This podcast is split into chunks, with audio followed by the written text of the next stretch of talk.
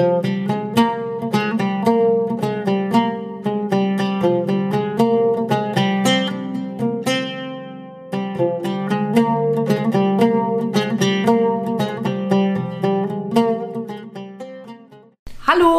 Hallo. und herzlich willkommen bei unserem Podcast Weißer Wolf. Schön, dass ihr bei einer neuen weiteren Folge mit dabei seid.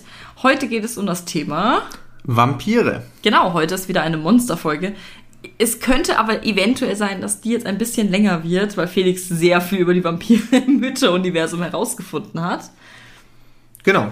Da gibt es nämlich einiges zu wissen, weil es nicht die eine Art von Vampiren gibt. Aber da kommen wir später dazu. Ich würde sagen, machen wir erstmal eine kurze Wiederholung. Was sind denn Vampire allgemein? Eine Wiederholung, weil wir haben das natürlich alle in der Grundschule gelernt. Also ein Vampir ist ganz klassisch eine blutsaugende Nachtgestalt, eine Art Monster. Vampire gibt's ja wirklich in allen Medien über Jahrhunderte, in, in verschiedenen Mythologien, in verschiedenen ja, Darstellungen ähm, mit verschiedenen Eigenschaften. Also es gibt nicht den einen Standardvampir. Das genau wie bei Witcher dann auch. Und deswegen fasse ich es jetzt mal so ein bisschen halt zusammen, weil wenn wir jetzt ausholen, ich glaube, dann können wir vier Stunden gefühlt über die Mythologie die und den Vampir da reden. Man kann auf jeden Fall sagen, Vampire ist also eigentlich ein wiederbelebter menschlicher, ehemals menschlicher Leichnam, der sich von menschlichem und oder tierischem Blut ernährt und eben auch je nach Kultur und Mythos unterschiedliche Kräfte hat. Zu den Kräften komme ich dann auch ein bisschen später. Es gibt übrigens auch ähm, oft werden Tiere zum Beispiel auch als Vampir bezeichnet, zum Beispiel Fledermäuse, Spinnen. Man kann auch sagen, dass es keinen wirklichen etymologischen Ursprung des Wortes gibt. Also das ist auch sehr schwer herauszufinden, als ich mich da so reingelesen habe. Ich kann halt auch nicht so wirklich genau sagen, das ist der Vampir, das ist das und das, das und das und das, weil das stimmt halt in der Art nicht. Deswegen bitte entschuldigt, wenn ich da ein bisschen hin und her plappere. Man kann auf jeden Fall sagen, dass der ungarische beziehungsweise aus dem Polnisch abgeleitete Begriff Vampir ab ungefähr 17. Jahrhundert, äh, 18. Jahrhundert in der internationalen Literatur dann zu finden war. Und dann quasi war es eben der Vampir, dieses Wesen. Und der Vampirglaube, wo denkst du denn, ist der vor allem verbreitet? Der Vampirglaube. Mhm. Oh, jetzt ist, das ist natürlich schon sehr beliebt, das ist überall verbreitet. Ähm, ich hätte jetzt gesagt, dass es so aus ähm, südöstlichen Europa kommt, also so ja, Rumänien. genau, ja. Der, klar, Transsilvanien natürlich, Balkan, Ungarn, ähm, in Österreich, in Bulgarien, Serbien, Albanien, Griechenland. Das sind so die, wo es wirklich am meisten verbreitet ist und halt natürlich auch am längsten, sag ich jetzt mal, also wo die Mythologie am längsten zurückgeht.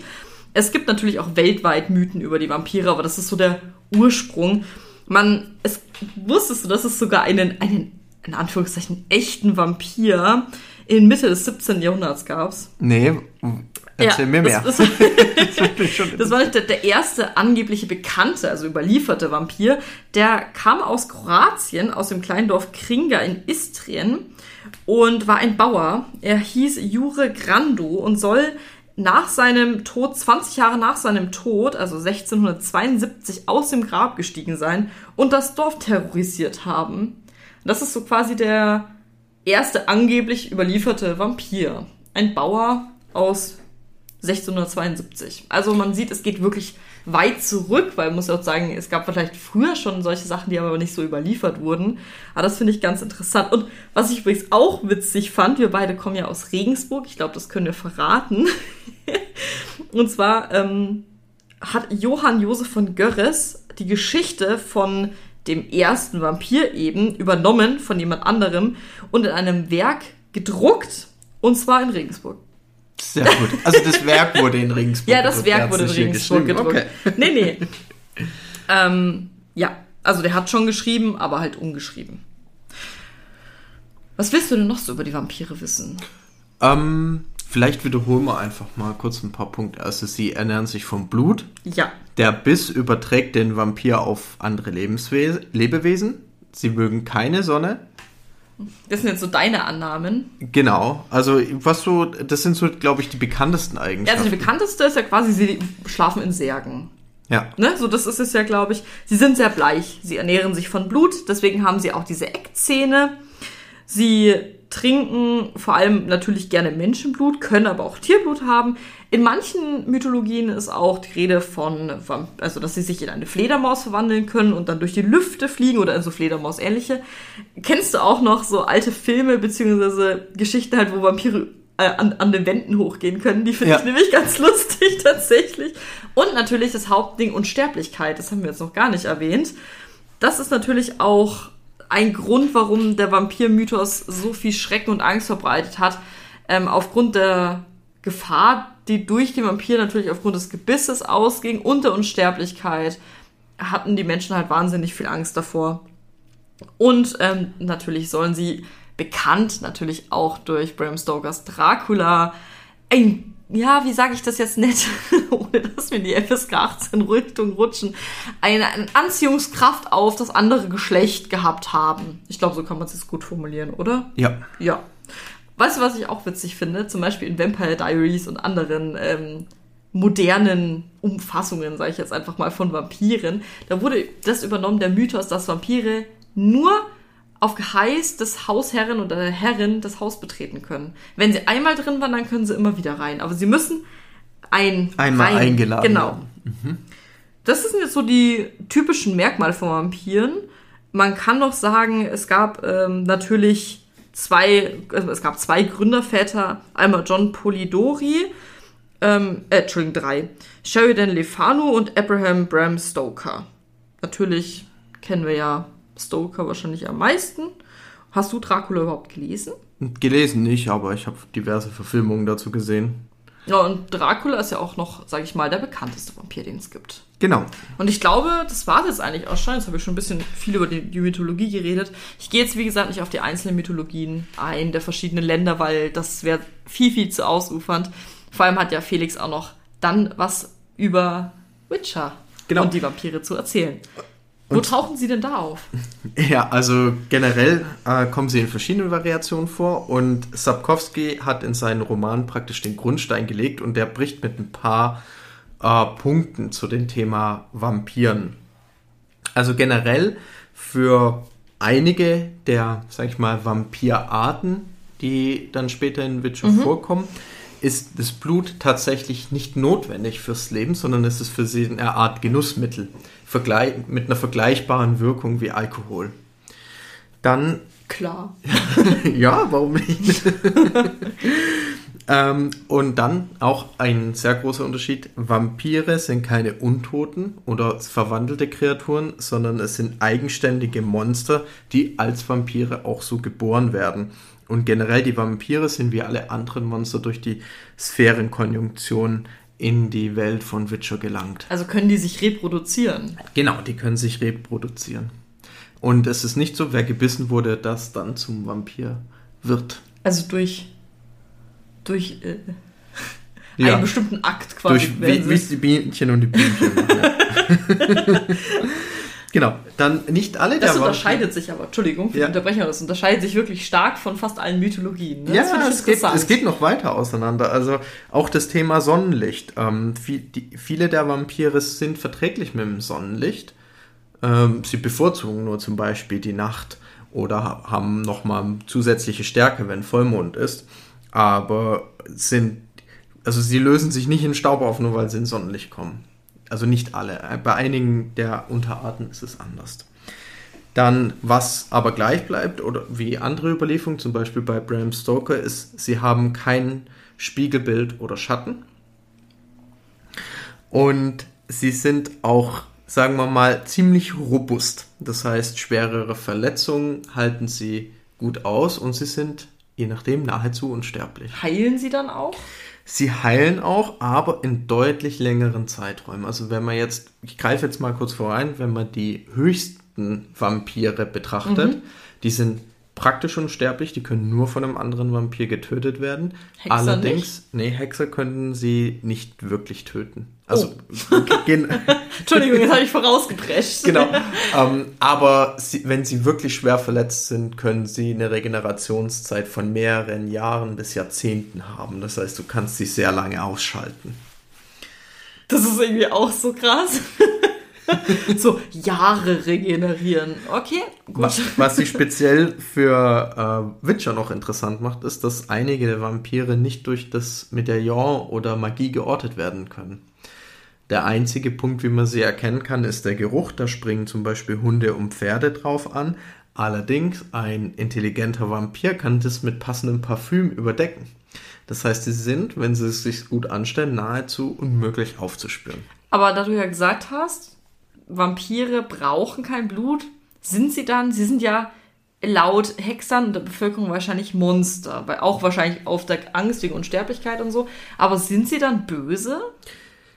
Es gibt unterschiedliche. Also ähm, ich, ich greife mal kurz vorab. Es gibt im Prinzip zwei Großkategorien von Vampiren. Es gibt einmal die. Guten und die Bösen. Nee, es gibt, es gibt einmal niedere Vampirarten, die sind sehr animalisch. Das äußert sich Okay. zum einen im Aussehen, also die gehen in die Richtung riesige Fledermäuse Oh, mit entsprechenden oh, okay, Klauen. wow, gut. Und die sind auch super aggressiv und die benötigen auch das Blut, die töten auch Menschen auf brutale Weise. Die können aber von Hexern getötet werden. Die können von Hexern getötet werden und sind auch nicht so intelligent und äh, haben auch nicht die Möglichkeit, sich als Menschen zu tarnen. Und dann gibt es die höheren Vampire. Die sind ähm, intelligenter, die können sich größtenteils auch als Menschen tarnen. Mhm, okay. Und bei denen ist es so, dass es da auch einige gibt, solange sie nicht zum Überleben auf Blut angewiesen sind, die dann auch tatsächlich darauf verzichten, so wie es bei uns Menschen gibt, die keinen Alkohol trinken. Gibt es Vampire, die kein Blut trinken. Ich kann mir auch nicht vorstellen, dass das schmeckt. aber okay. Verstehe ich dann, dass man verzichtet. Ja. Ja, wenn es dich nicht dürstet, meine ich jetzt, ne? Also wenn du halt den Drang hast, das ist ja was anderes. Ja, Aber das dann halt freiwillig zu nehmen, wenn man es nicht braucht, ist, ja. ne, was auch noch wichtig ist, die gängigen Mittel, die man zum Beispiel aus Bram Stoker kennt, mit geweihtes Wasser, Kruzifixe und Knoblauch, sind wirkungslos gegen die Vampire in Sarkowskis Welt. Mit der kleinen Einschränkung in den Videospielen funktioniert Knoblauch als Abwehrmittel gegen Vampire. Ähm, in den Büchern ist es allerdings so, der Knoblauch ist höchstens ein Problem im sozialen Umgang. Nach der typische ja Knoblauch. nicht, nicht, dass du dem Vampir an den Knoblauch gibst. Also, oh toll, das hat mir bei meinem Gericht noch gefehlt. Dankeschön. Ja, das stimmt schon. Ich fand auch immer ganz komisch mit Knoblauch als Abwehrmittel. Also, weißt du, das Weihwasser das kann ich ja im, im göttlichen Sinn quasi noch verstehen, aber Knoblauch fand ich immer so richtig strange. Ja, vor allem wieso? Schon immer. Wahrscheinlich hat man halt gedacht, dass Knoblauch hat ja eine Starken starke beißenden Geruch, ja. Genau, und dass sich das wahrscheinlich auch dann aufs Blut auswirkt und nicht nur auf deinen Atem. Mhm. Okay. Aber jetzt haben wir gerade schon drüber gesprochen, es gibt diese zwei Oberkategorien. Ich würde jetzt erstmal kurz auf die niederen eingehen, weil die Eine sind weniger spannend. Ja. es gibt. welche, welche kennst du denn? Ja, die Bruxa aus der Staffel 2. die gehört tatsächlich zu der höheren Variante. Ja, okay. Zu den niederen Vampiren gehören die Flatterer. Das passt perfekt zu deinem Fledermaus-Bild, was du da geschaffen hast. Ja. die Ekima und, Oh, die kenne ich. und die Garkin. Die kenne ich nicht. Äh, die Garkin tatsächlich, die kommen auch nur in den Spielen vor, also die sind nicht Teil der Bücher.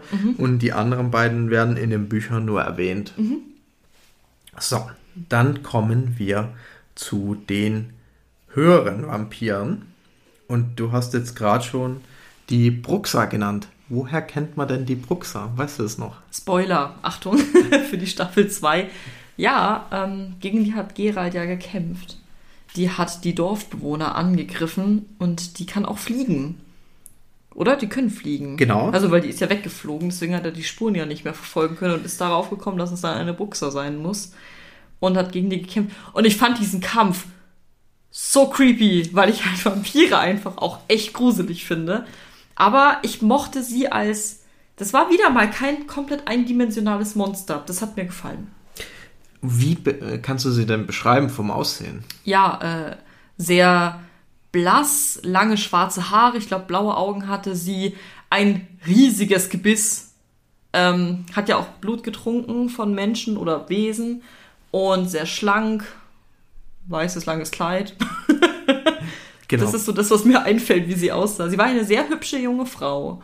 Genau. Eine junge Frau war es. genau. also das ist die Kerneigenschaft der Bruxer. Ähm, Weißes Kleid und blaue Augen. nee, ähm, also die, die Bruxer ist ein hauptsächlich weiblicher Vampir. Mhm. Wird mit ähm, ja, hinreißendem Körper und unbändigen Appetit beschrieben. Ja, okay, Blut. so habe ich es jetzt nicht formuliert, aber ich habe gesagt, sie ist hübsch. Das zählt Ja. auch. ähm, in ihrer menschlichen Gestalt, also so können sie sich tarnen, sie können sich auch wiederum verwandeln in eine, sag ich mal, etwas an- animalischere, Fledermaus-ähnliche Gestalt. Die Mit dem animalische Fledermaus. Größeren Gebiss zum Beispiel. Das ist so creepy, dieses Gebiss. Und ähm, auch was sie besonders macht, wenn du es nicht auch erinnerst, ist der Schrei. Ja, da hat sie weggestoßen, ne? Mit Genau. dem Schrei konnte sie wegstoßen, ja. Und ähm, das ist so der Hauptmerkmal der Bruxa zusätzlich. Also sie, sie, wir sind jetzt hier bei den höheren Vampiren, das heißt, sie ist relativ intelligent, die können auch sprechen. Sie hat ja dann auch kommuniziert Ja. mit Siri und da fällt es dann eben auch auf. Die war, es war eine, es war eine interessante, ein interessantes Wesen. Genau. Ja. Und sie ist da eben, man sieht sie in der zweiten Staffel als die Geliebte von Nivellen. Genau, so hieß er, ja. Und das ist ein typisches Verhaltensmerkmal, weil die Bruxa auch relativ gut im Manipulieren ist. Und oftmals machen sie es so, dass sie sich ein spezifisches Opfer aussuchen, bei dem sie bleiben, von dem sie regelmäßig trinken können. Jetzt ist die Oh. Frage, war es Liebe, war es Manipulation? Eine Mischung aus beiden kann es ja auch sein, das darf Genau. man nicht vergessen. Kann ja erst manipulieren und dann vielleicht auch lieben. So viel jetzt erstmal zur Bruxa. Wie hieß sie denn nochmal? Weißt du das? Äh, Verin, Verena, Verina. Also ich hoffe, ich habe es jetzt richtig ausgesprochen. Ich glaube schon. Genau. Ähm, dann gibt es. Oder welche kennst du denn noch von diesen größeren Vampiren? Kannst du noch eine? Nein, ich muss mich jetzt zwingen, nicht zu spicken. Okay. Ähm, dann vielleicht ähnlich zur. Oh ja, zur wenn ich es lese, da kenne ich kenne ich's ja. Okay, dann guck mit, guck mit rein. Katakan habe ich schon mal gehört. Ja. ja, auch. Äh, So Alb. Zählt auch dazu? Äh, genau.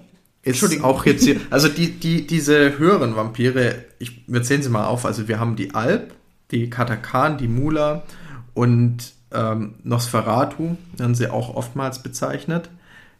Den, äh, und dann gibt es noch den Nach Nachzehrer oder Brukolak. Den lassen wir mal kurz aus, weil der hat nämlich auch noch einen interessanten Verweis auf Mythologie. Okay. Und die anderen sind eben sehr nah miteinander verwandt. Das heißt, die Möglichkeit, sich menschlich zu tarnen, sehr schnell zu sein. Die Katakane zum Beispiel, die unterscheideten sich dann wiederum darin, dass die kein Sonnenlicht vertragen. Das heißt, dadurch grenzen sie sich wieder durch ihre, wie soll ich sagen, Cousins und Cousinen ab. Verwandt, ne? Verwandt. Von ihren Verwandten. ne? Und die äh, Mula sind eben sehr, äh, oder Nosferatu, naja, vergleichen wir sie mal alle miteinander. Zu dem Mula gibt es nämlich noch ein interessanter Side-Fact, den ich zi äh, zitieren wollte. Und zwar gibt es in den Legenden der Sinti und Roma den sogenannten Mullo. Das ist ein vampirähnliches Geschöpf, ein Geist der Toten, der in Bergen lebt und ähm, ja, dem einen Körper ohne Knochen hat Ne? und an beiden Händen die Mittelfinger fehlen. Das ist eine sehr interessante Darstellung. Genau. Okay. ähm, Danke für die Zeit. Jetzt kriege ich das Bild nicht mehr aus dem Kopf. ja, es ist schon spannend.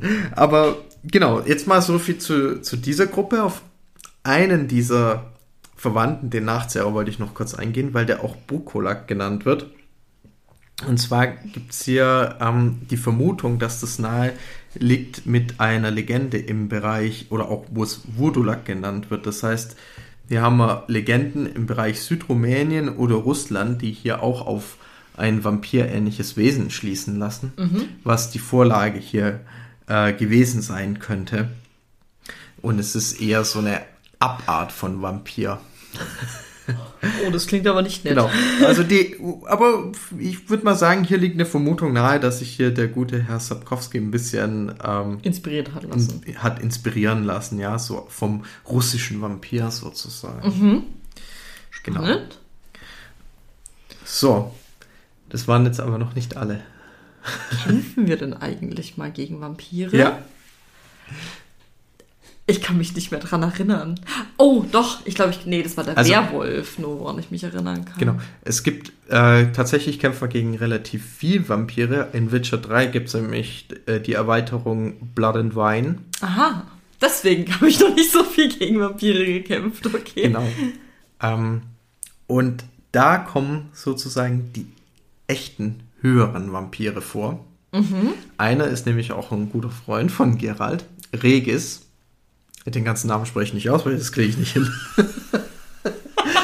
ähm, tatsächlich, also Regis begleitet Geralt eine Zeit lang im Videospiel, in Witcher 3 eben in diesem DLC. Okay. Und im Buch ist er zeitlang auch sein Kumpan und begleitet ihn beim Kampf gegen Wilgefortz, einem äh, Magier. Und von Regis im Rahmen der Handlung erfährt man dann sehr viel äh, über die Vampire. Ist der klassisch gut oder böse? Oder einfach wie Geralt so? Also von ihm, als Geralt ihn kennenlernt, lebt er wie ein normaler Mensch. Also gerade diese sehr hohen Vampire machen das sehr gerne, dass sie sich einfach unter die Menschen mischen und da ein ganz normales Leben führen. Und dann halt wieder umziehen müssen und dann ein weiteres normales Leben, weil, oder? Zum Beispiel bei Regis war es jetzt so, dass er, als Geralt ihn kennenlernt, sozusagen gesettelt ist und abstinent. Das heißt, er trinkt kein Blut mehr, er ist, geht im ganz normalen Leben nach, ja, ohne da auch seine Vampirfähigkeiten großartig zu nutzen und Leute zu verletzen, aber er erklärt im Rahmen der Geschichte, dass er früher anders war.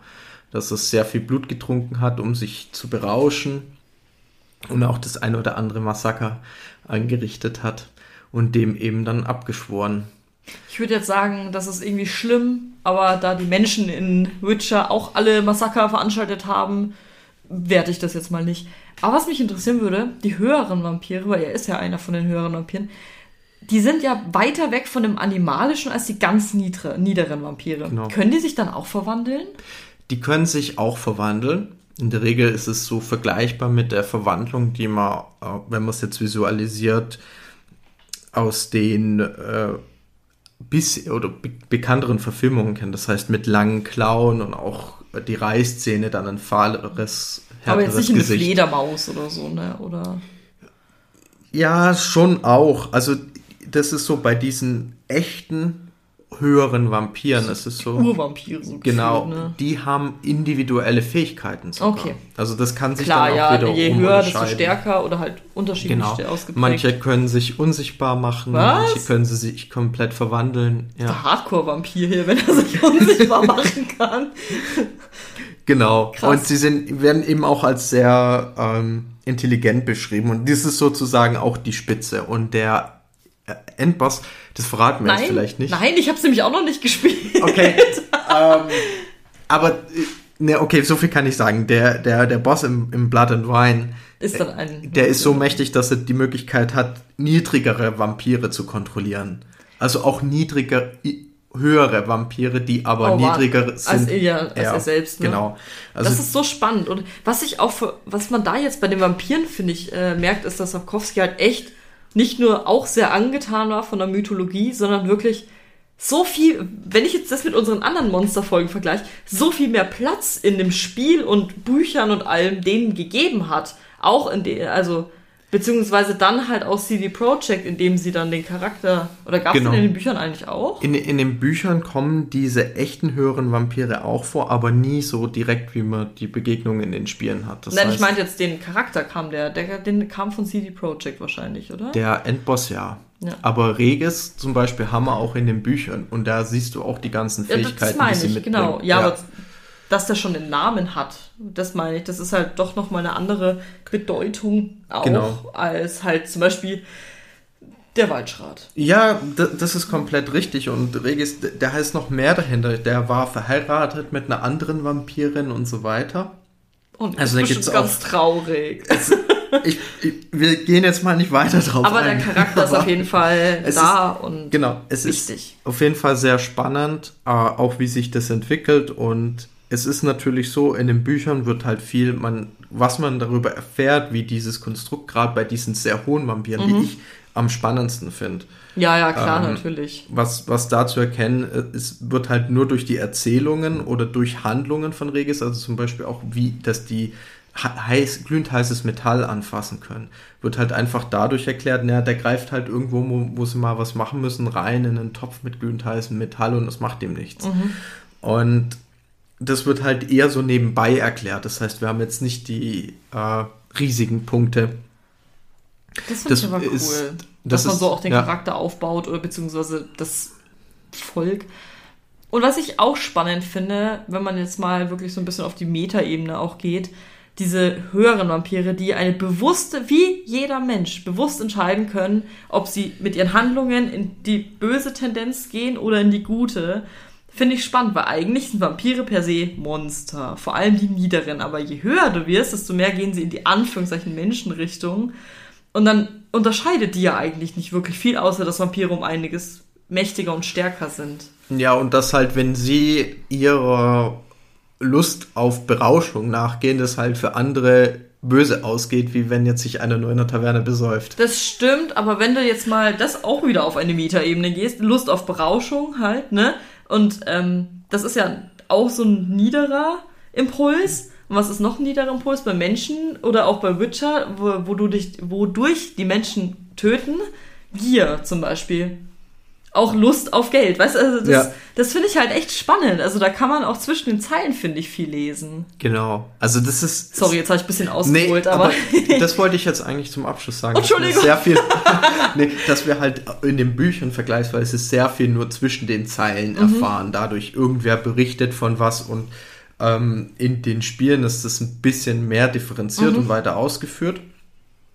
Äh, es ist so, wenn man jetzt die, die Bu Buchgrundlage nimmt, teilweise auch den Spielen, dass sich ein bisschen vermischt, okay, hat man es jetzt, ist es jetzt ein echter höherer Vampir, also so ein Individualvampir, oder ist es vielleicht auch eigentlich eine Bruxa, die halt super mächtig ist?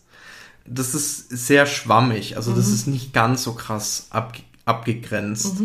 Aber es ist super spannend und zeigt halt auch die Komplexität dieses Bereichs. Allein schon, dass es so unterteilt ist. ja, voll. Also, ich meine, Auch eine wir, Hierarchie der Vampire Genau. einfach, ne? wir haben eigentlich super unterschiedliche Wesen, die aber durch die Eigenschaften und Verhaltensweisen, die ihnen zugeschrieben werden, dann wieder äh, doch zusammenkommt. Ne? Das Ja. ist wie, wie eine Hauskatze mit einer großen Raubkatze zu vergleichen. Ja, Also wirklich, du, ja. du, du erkennst, okay, irgendwie gehört das zusammen. Aber, ist- unterscheidet sich in so vielem eigentlich Genau. auch. Und das finde ich halt sehr spannend, gerade bei diesen Jetzt will ich den Vampiren. Charakter kennenlernen. Jetzt hast du mich so ein bisschen angefixt. Ich, ich muss ehrlich zugestehen, ich werde jetzt dann im Nachgang mich auch noch mal drum bemühen, die in DLC zu spielen. Und es gibt auch noch hier und da ein paar versteckte äh, Zusammenkünfte mit potenziellen Vampiren, wo es nicht ganz klar ich, ist.